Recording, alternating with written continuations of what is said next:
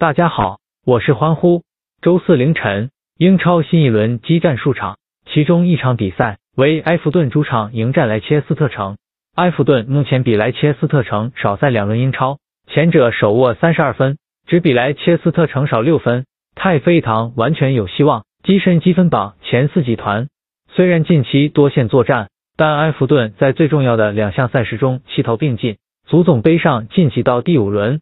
联赛方面，从去年十二月中旬战胜切尔西开始，他们已经在最近六轮英超中赢足五场，其排名越来越接近争冠集团。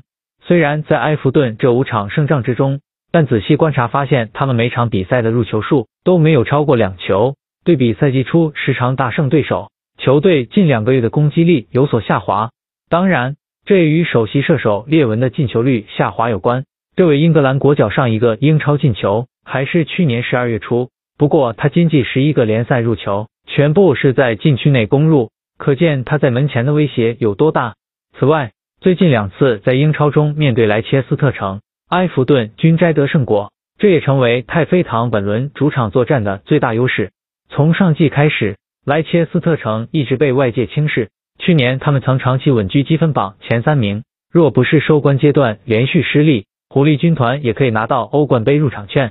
今季莱切斯特城面临欧战、联赛与国内杯赛等多条战线，但球队依然保持着对不少赛事锦标的冲击，尤其是英超，他们目前只落后于曼市双雄，排名第三位。可以讲，现在的狐狸军团。已不再是英超的一匹黑马，而完全有资格晋升为联赛新贵。过去六轮联赛，莱切斯特城取得四胜两平的不败战绩，其表现不比埃弗顿差。不仅中场核心麦迪逊最近三轮联赛场场进球，球队也已经连续两场英超未有失球。不利的是，莱切斯特城的当家射手瓦尔迪近期接受了疝气手术，预计缺阵数周时间。要知道，他最近几个月是名副其实的英超客场杀手，缺少了瓦尔迪的莱切斯特城，在他人地盘的战斗力必然受到减损。毕竟替代者佩雷斯的特点与瓦尔迪不同，西班牙人未必能够完成狐狸军团反击战术中顶在最前端那把利器的杀伤作用。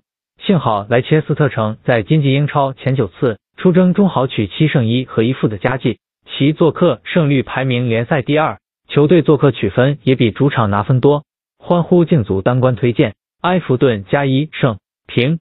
今日英超二串一将发布在我的公号上，另一场英超曼联对阵谢菲尔德联的推文也同步将发布在我的公号上，求点赞，求转发，求关注。